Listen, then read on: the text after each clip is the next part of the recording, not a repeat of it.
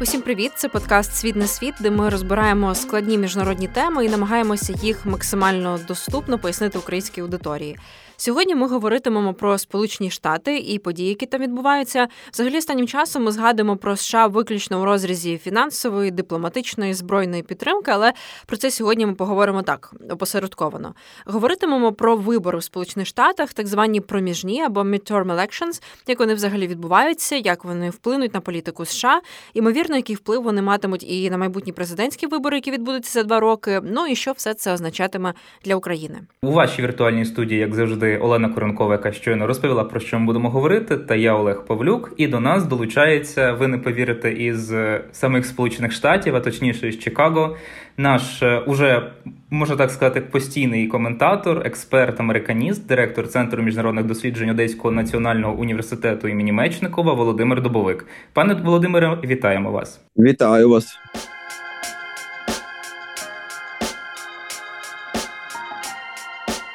Я гадаю, на початку треба так задати такий короткий контекст. Можете, будь ласка, пояснити нам, у чому взагалі значення цих проміжних виборів? Кого на них обирають? Чому взагалі е, за ними ми так уважно стежимо? Хоча це не вибори президента, якщо так можна сказати? Так, ну в нашому випадку ми стежимо за цим уважно через те, що зараз Америка нам дуже активно допомагає протягом, звісно, цієї масштабної навали російської, і від е, допомоги з боку Америки багато залежить нас, е, чесно кажучи, і тому.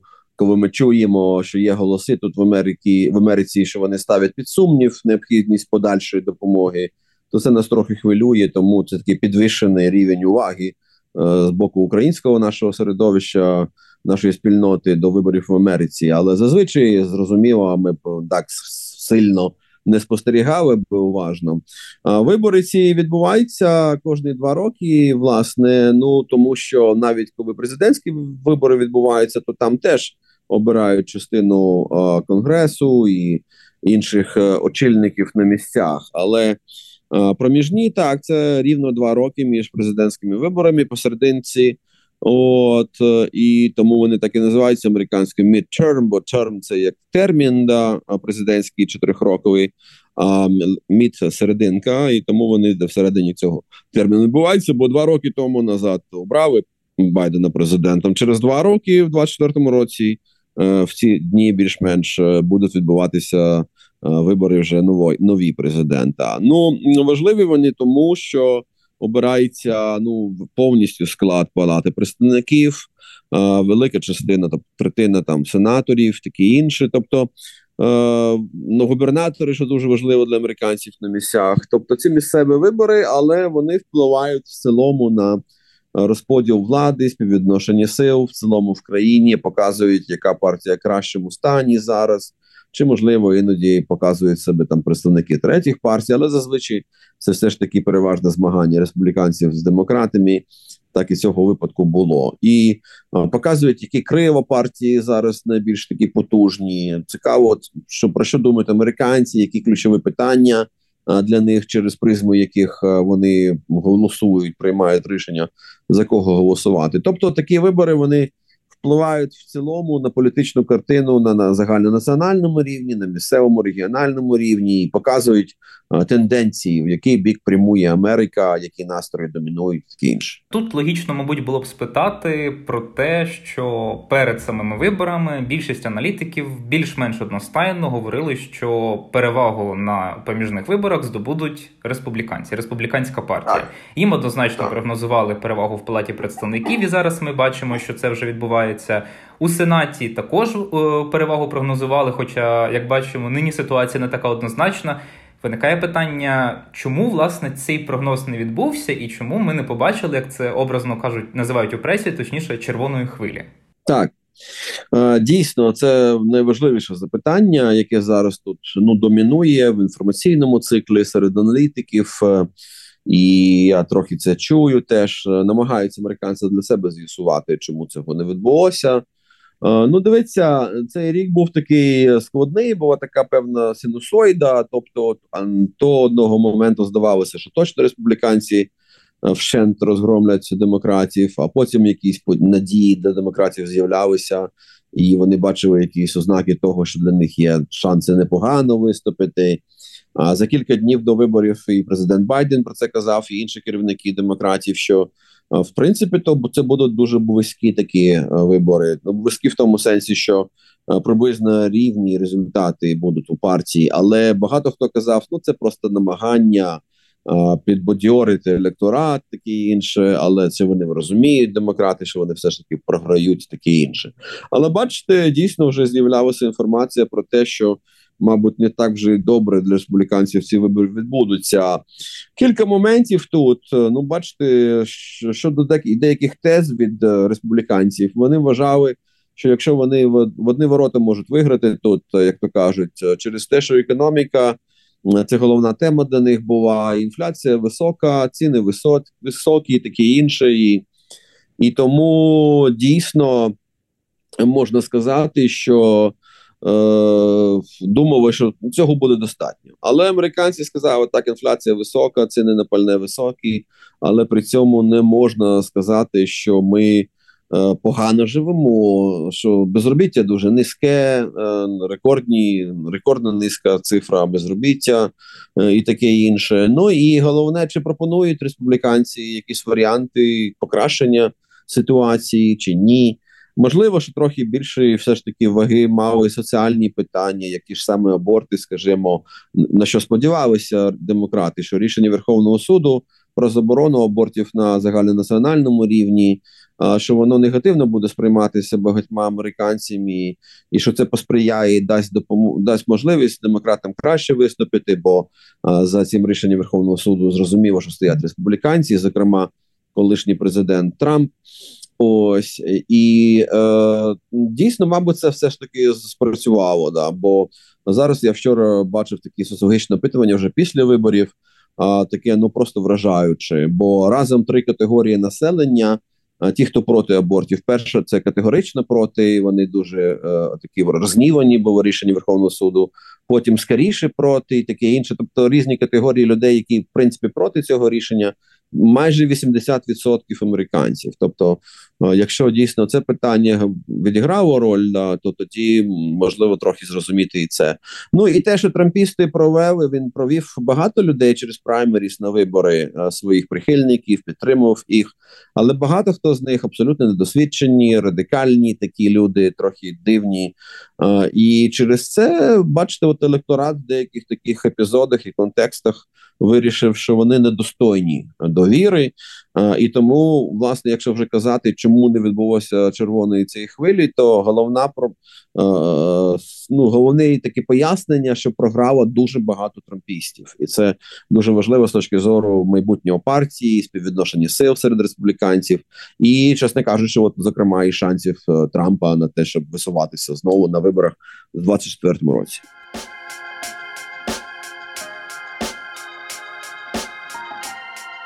Давайте перед тим як ми поговоримо трохи докладніше про позиції Трампа і його перспективи у 2024 році. Е, хочеться запитати про позицію Байдена і як ці вибори вплинули на його позицію. Не можна сказати, що вони її укріпили, звісно, але ну ми все ж очікуємо остаточних результатів, але вже є ризики, що більшість буде саме за республіканцями. Але реакція Байдена була такою цікавою. Здавалося, що він очікував на гірші результати для демократів. Мовляв, якщо немає аж такої разючої підтримки республіканців, значить у нас все не так і погано. Як як ви оцінюєте взагалі таку його позицію? Ну так, я ну це було абсолютно очевидно, навіть просто дивлячись на екран, е, що демократи в такому ну трохи ейфоричному стані е, стані тріумфу такого певного, і це дивно, оскільки вони все ж таки програли, і вони втрачають напевне палату представників, але все йшлося про те, наскільки серйозна буде поразка е, для президента. Це дуже важливо, скільки голосів він втрачає, бо Трамп втратив більше набагато е, на своїх перших цих мідтермах після того, як став президентом. Обама дуже багато. Ну, втратив навіть чесно тоді сказав, що це був такий шалакінг, тобто це таке дивне слово такого Е, єврейського походження, можна сказати, єврейської мови це означає побиття, власне, таке принизливе побиття отримав тоді, коли він став президентом. У 2009 році прийшов на на проміжних 2010-го Дуже погано виступили демократи. Ну і тому власне те, що Байден втрачає не так багато, це дуже добре для нього особисто. До речі, бо рейтинги дуже низькі були. Він дистанціювався від виборів. Багато хто з кандидатів демократів навіть казав, пане президент, навіть близько не підходьте до нашого до нашої дільниці, бо у вас такі рейтинги. Якщо ви приїдете до мене тут на мітинг зі мною виступати, то це скоріше погіршить мої шанси на успішний виступ, таке інше. Тут скоріше інший їздив, той же саме Обама їздив, який зберігає популярність серед демократів багато по країні, а Байден не так вже й багато. Ну і е, то тому таке, але тому, якщо вони виступили краще, то це означає, що вони дуже зараз раді радіють через це. Бо вони казали так: якщо ми наберемо 200 голосів, міст е, е, збережемо місце в в палаті представників то це вже добре. Але виходить так, що буде навіть е, ну помітно більше, і тому так звісно, що важливо навіть просто один-два голоси. Головне, хто більшість буде мати, і те, що буде новий спікер Кевін Маккарті, ми це розуміємо. Те, що він буде призначати. Е, ті, хто буде головувати в комітетах, е, формувати порядок денний, такі інше. Ми це розуміємо. Демократи теж і Байден теж, але при цьому все ж таки це майже 50 на 50. і Сенат вимальовується така ситуація, що, начебто, демократи не втрачають. Хоча ми розуміємо, що будуть окремі ще вибори в Джорджії майже за місяць, там бо там не набрали кандидати по 50%, але мають набрати 50% плюс один голос, щоб бути обраними. А, Тому а, знову ж таки це не перемога демократів. Це не перем... це перемога республіканців, але не така переконлива, як і очікували. Чому це так сталося? Ну тому що от я вже говорив, що багато хто сказав, що, мабуть, не так вже відповідальні демократи за ту економіку, що дійсно дивиться ця інфляція раніше починалася, і в всьому світі ця інфляція, не лише в Америці, і теж саме з пальним ціни зростають і в Європі, скажімо, в інших регіонах. Ну і інші моменти, то це залежить від е, конкретної ситуації окремої кожної родини, чи ми стали жити гірше чи краще кожен сам для себе оцінює і через через цю призму переважно американці голосують. А тут тоді логічно уточнити, чи може для Байдена результати цих виборів не знаю стати мотивацією провести якусь роботу над помилками, щось змінити. Е, звісно, загадувати на два роки дуже складно, але в принципі до яких рішень ці вибори можуть його підштовхнути? Ну, чудове запитання. До речі, можна і по різному на нього відповідати, бо з одного боку. Е, так, е, робота над помилками має відбутися, бо вони були е, з точки зору навіть там ну от public relations PR, да, тобто комунікації з громадськістю. Бо Байден провів все ж таки з запізненням через опір опозиції, провів важливі закони через конгрес. І ну, зокрема, оцей Build Back Better, тобто про покращення американської інфраструктури, і це помітно зараз. Я їздив трохи е, штатом е, зараз в останні дні і бачив, як будуються нові автостради, такі інші, як витрачаються ці гроші, як е, дійсно американці будують там нові мости, і таке інше. Через те, що були це призначення, тобто це такі певні перемоги. Ну воно коштує грошей. Це зрозуміло, бо воно підвищує борг і дефіцит бюджету. Це проблема. Але з іншого боку, з'являються якісь гроші, які дуже потрібні на місцях, і і це і це певною мірою досягнення, але комунікувати його американцям, пояснити, що це для вас дуже добре. Ось цим цей білий дім не дуже впорався. Тому от тут можна над цим працювати, скажімо.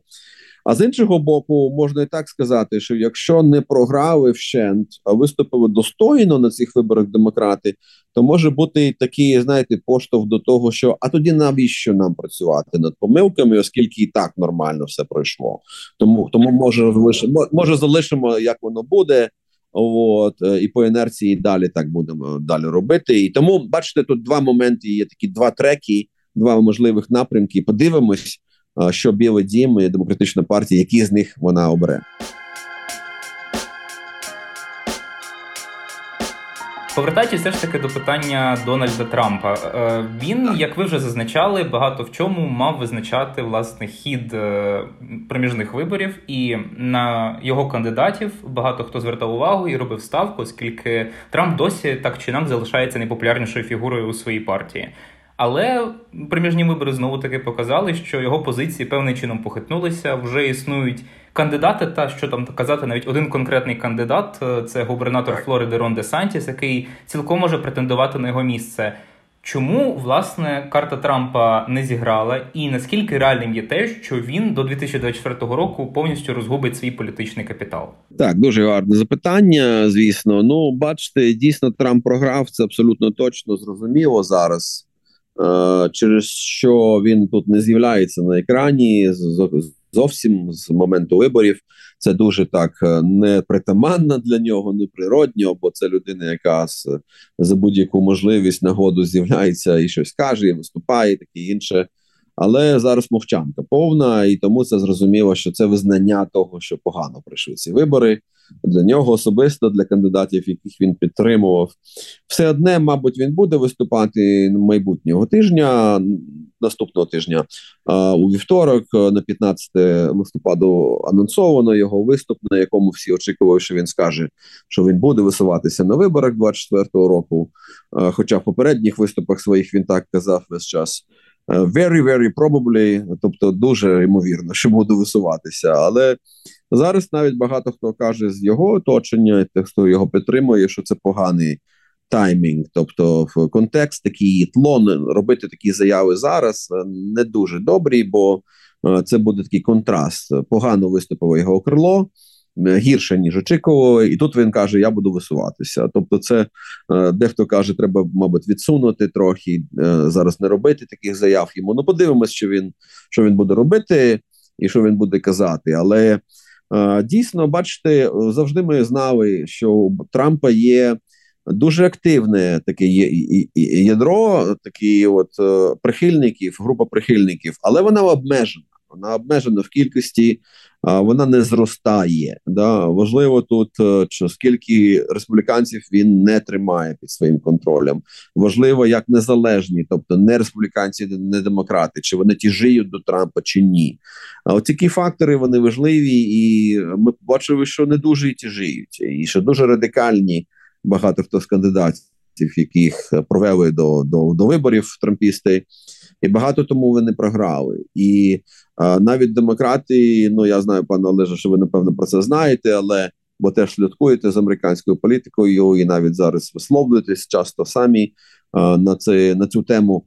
Що демократи обрали такий протиречивий з точки зору підхід на цих виборах попередні місяці, вони майже свідомо підтримували трампійських кандидатів проти поміркованих республіканців, традиційних республіканців, не трампістів, розраховуючи так, що якщо трампісти будуть на виборах, то демократам буде їх простіше обіграти і перемогти. І, І виходить так, що дійсно це спрацювало в багатьох випадках.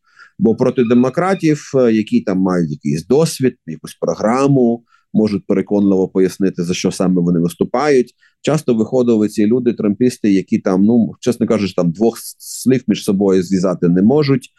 Пояснити, що вони пропонують, змінити не можуть, і для нормального виборця це проблема. Бо чому я маю за таку людину голосувати? Лише тому, що мене щось не задовільняє в демократичній партії чи в президенті Байдена. Я критично до нього ставлюся, але при цьому це не означає, що я готовий голосувати за людину, яка абсолютно не готова до того, щоб прийти до влади і стати е, членом палати представників. В такий момент я думаю, тут зіграв роль. Ти дуже райдужно виглядають перспективи для Трампа з ваших слів, але все ж таки, попри все, він зважиться оголосити про свій похід на другий термін. Я думаю.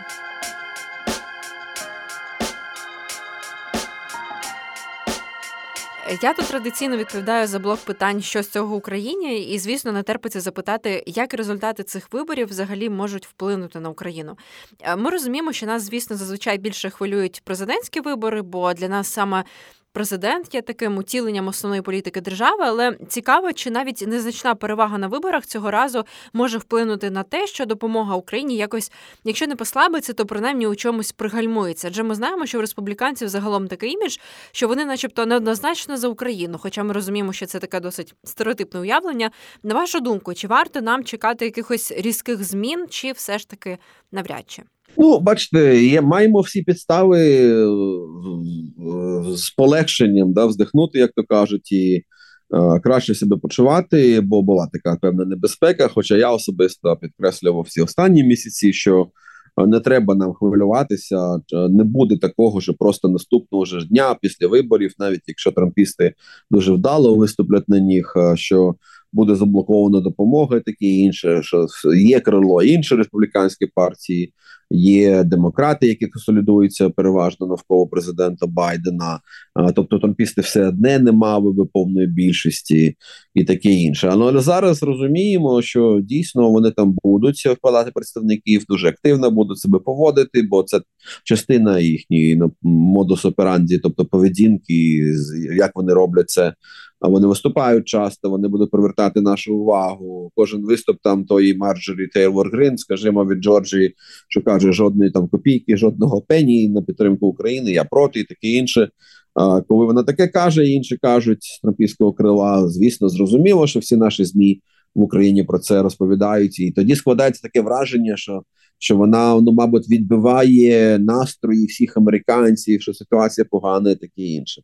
Але вона відбиває настрої певного сегменту, але обмеженого сегменту американського електорату. Це, до речі, зараз вимальовується як важливий момент для розуміння того, що відбулося для нас те, що з одного боку зберігається дуже великий такий потенціал доброї волі е, для України підтримки з боку американців, пересічних американців, громадськості і таке інше. Тому, якщо коли трампісти кажуть, не треба далі допомагати Україні, вони контрастують з абсолютною більшістю а, простих американців, і це проблема для них. Да? Ну голосували та переважно зрозуміло на цих виборах люди тут е, не через призму зовнішньої політики, через призму інших переважно питань. Але все ж таки цей контракт він він контраст він присутній, і я думаю, що е, для нас ці вибори добрі. Так, трампійська фракція можливо скоріше за все буде намагатися трохи ускладнити процес призначення нових там пакетів допомоги для України будуть можливо уповільнювати трохи цей процес. Трохи більше треба буде працювати, щоб просувати нові ці пакети через через конгрес адміністрації. Більше працювати з конгресом, мабуть, робити якісь ще інші речі, там, скажімо, контроль над е, постачанням зброї, що вже робиться. Щоб були якісь інспектори американські, які б точно доводили куди прямує американська зброя в Україні, показували, що вона не, не губиться, нікуди там наліво не йде, що все прямує на фронт, е, і все тут звіт, звітувати буде адміністрація до конгресу, але е, здатності, е, можливості дійсно просто зупинити, заблокувати, заморозити допомогу. Це вже більш-менш ну точно вже зрозуміло, що у цього крила республіканської партії такої здатності не буде. У контексті цієї дискусії про зброю, про контроль над поставками зброї Україні тут згадується історія з Вікторією Спарц, яка, до речі, переобралася від штату Індіана зараз, і ймовірно від неї можна очікувати якихось нових хвиль інтересу до неї та її заяв, як це було влітку. Ми якраз про це з вами записували подкаст. До речі, а а може і ні, бо вона вона розривається між різними кривими партії, бо з одного боку українського походження каже, Україну треба підтримувати, це зрозуміло. А з іншого боку, вона тяжіє до трампістів. Вона активна учасниця їхнього руху. Вона е, завдячує їм, тому що вона обрана і переобрана зараз з великим відривом від опонентки демократки, е, і тому вона ну має зберігати якусь таку лояльність відданість трампійському крилу. А тоді, значить, треба щось казати знову ж таки про контроль, про корупцію в Україні. Тому так дійсно можливо і будуть якісь нові е, заяви від неї, але чесно кажучи тут вже втратили трохи інтересу. Ну в ну в Америці взагалі то до її заяв не так же і багато було уваги на відміну від від України. Але я думаю, що в Україні з е, погоду потрохи згодом ми позвичаємо, позвичаємо до того, що вона час від часу щось таке провокативне каже, і люди будуть менше менше звертати уваги. До речі, цікаво, звісно, це безпосередньо пов'язано з тим, як події розгортатимуться на фронті тут у нас. Але цікаво, чи питання України буде у зовнішньополітичному порядку денному боротьби уже за президентське крісло через два роки. Бо ми знаємо, що якось так уже історично склалося, що перед президентськими виборами питання України спливає часто не дуже в такому хорошому ключі. Цікаво, як буде цього разу. Думаю, що можливо, що і буде спливати, але ви правильно кажете, пане Олена, що це буде залежати від того, що буде з цією війною. Ну мабуть, буде якась динаміка в ці наступні два роки до наступних президентських виборів. А перемоги українських збройних сил мають велике значення, зрозуміло. Тому те, що відбулося зараз, звільнення Херсона, це дуже важливо. Да. І ну, бачите, тут е, кілька таких свят вчора було. Е, з одного боку, це день день е, ветеранів американців 11 листопаду. Ну в Британії це день перемирення в закінчення другої першої світової війни. От, а з іншого боку, от день звільнення Херсону. Якось вони поєдналися тут в один день. Тут в Чикаго дуже багато українців. Ви знаєте, є такі українська така, як деревня, Ukrainian Village. Я бачив на свої очі, як люди святкували і на конференції великій, які приймає зараз участь багато і українців із України, і українців американських американців е, теж. Е, святкування відбувалося, і зрозуміло, чому Херсон звільнений для нас на півдні України для мене Одесита, для моїх друзів з Одеси. Це дуже важливий момент. Але для двосторонніх відносин для допомоги Україні це дуже важливо, тому що кожен такий момент, чи то харківська операція, чи то звільнення Херсона, вони доводять, що Україна здатна звільняти землі, що війна не не є статичною, що все ж таки є подвижки, є зміни, є динаміка позитивна працює допомога для України. Треба дійсно давати ще зброї, бо українці здатні добре користуватися і і, і, і добре, ну власне. Це призводить до перемог, і це важливі аргументи для цієї адміністрації, бо вони можуть сказати: ну, бачите, ми допомагаємо Україні. Воно працює, є ефект як коефіцієнт корисної дії. і От ми не просто викидаємо гроші. Да, Бо один з аргументів, які трампісти використовують, що ну бачите, України все одне війна триває. Росія там, Росія не переможена, і все неможливо буде їх перемогти, і таке інше. То чому нам і надалі викидати ці десятки мільярдів доларів на таку безнадійну справу як підтримка України. А тому, коли щось відбувається позитивне на фронтах в нас, а, то цей аргумент повністю підривається, бо це вже не безнадійна справа. Е, я лише хочу підсумувати, що мені здається, принаймні в американському експертному середовищі уже остаточно відбувся злам, і Україну з Афганістаном порівнювати не будуть. Хоча побачимо, як воно буде то далі, особливо якщо врахувати, що деякі республіканці таки активно намагатимуться притягти адміністрацію Байдена до відповідальності за як вони стверджують провальний вихід американського військового контингенту з Афганістану. На цьому я гадаю, все. Дуже дякуємо вам, пане Володимире, за те, що приєдналися до нас і доволі коротко, чітко і головне зрозуміло розповіли нам про те, що означають проміжні вибори у Сполучених Штатах, які вони е, яку вони матимуть роль і для внутрішнього життя Сполучених Штатів, і звісно ж для їхньої політики щодо України.